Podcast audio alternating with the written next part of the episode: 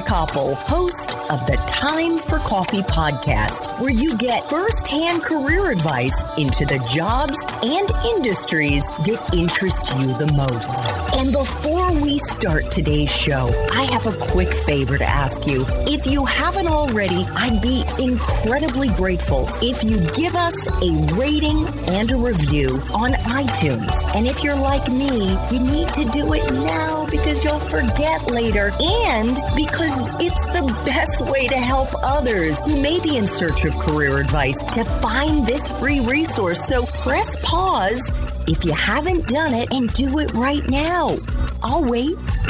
Thanks so much and enjoy today's show. Hey there, Java Junkies. Welcome to another K Cup mini episode of Time for Coffee. By the way, K cups come in three sizes single, double, and triple shots, or roughly one minute, five minutes, or 10 minutes in length. So if you don't have time to throw back an entire caffeinated career conversation, these K-Cup mini episodes of T4C can give you a quick caffeinated fix, whether you're on the go or you only have a few minutes to binge. So grab your mug and take a chug, cause it's time for a caffeinated career double shot K-Cup with my guest, April Rinne.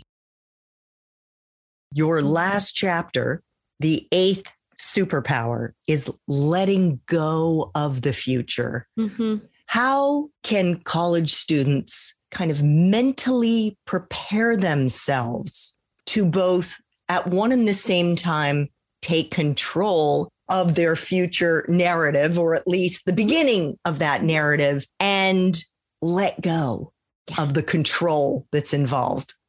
And I will just be really clear. I know that when you're 20, you hear something like letting go and you're like, of the future.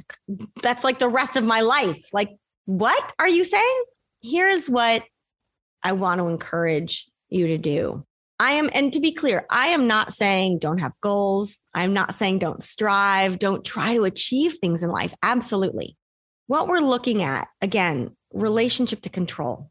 We have been fed this diet that has led us to believe, convinced us that humans somehow can control the future, engineer the future, predict the future. Nothing is further from the truth. It always has been this way. I think we're just kind of waking up to it right now. What we're after is just an illusion of control. No one has ever been able to predict the future. No one's ever going to be able to. Also, there's not one future. It's not like written in sand somewhere. There are many different possible futures. And part of what we're trying to do today is prepare rather than trying to predict the future as if it's one thing. We need to prepare ourselves for many different possible futures. And so when I say let go of the future, let go of that thing you think that one singular future. Because by the way, in your mind, it has to be that one future because it's only that future that goes your way. Anything else that happens from that, oh no, I'm going to be knocked off my knocked off my balance. Things aren't going to work out. No, no, actually, things are going to work out.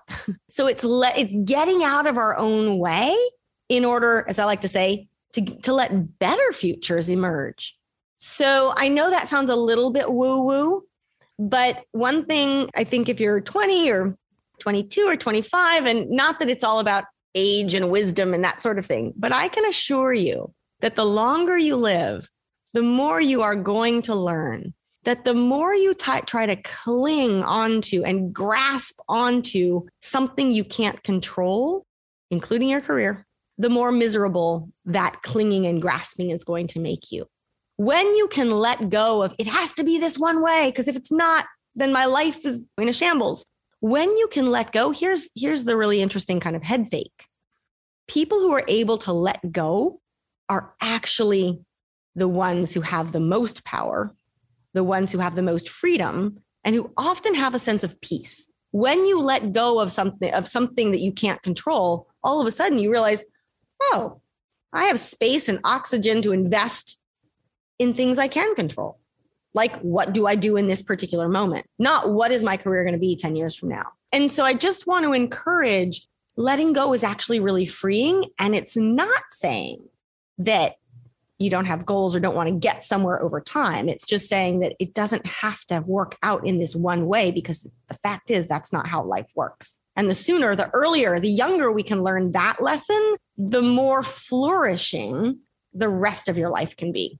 What a beautiful note on which to end. And frankly, the career that you may have two years, five years, 12 years from now, that industry may not yet exist. Exactly. So this is this is all about taking a deep breath and not stressing about things you can't control anyway.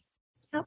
April's book, which I highly, highly recommend, is called Flux Eight Superpowers for Thriving in Constant Change. April, you are such an incredible futurist. I mean, I really, I have lived it myself, just having spoken with you a little over three years ago and seeing how our world has changed already, seeing how my own life has changed, how that parallels so much of what you have talked about in this fabulous book. I just want to thank you so much for mm-hmm. making time for coffee again with me and the T4C community. This was just wonderful. Thank you so very much. And gratitude reciprocated. One fun footnote futurist. Futurist did not exist as a discipline, as a profession at all when I graduated. And yet I can't imagine my life without it. If I had shut myself off and said, nope, never would have, this door I didn't even know was there and has been among the most rewarding. So think of your your version of what a futurist might be and be prepared for many different possible futures. Thank you so much. Thanks so much for listening to this latest episode of T4C.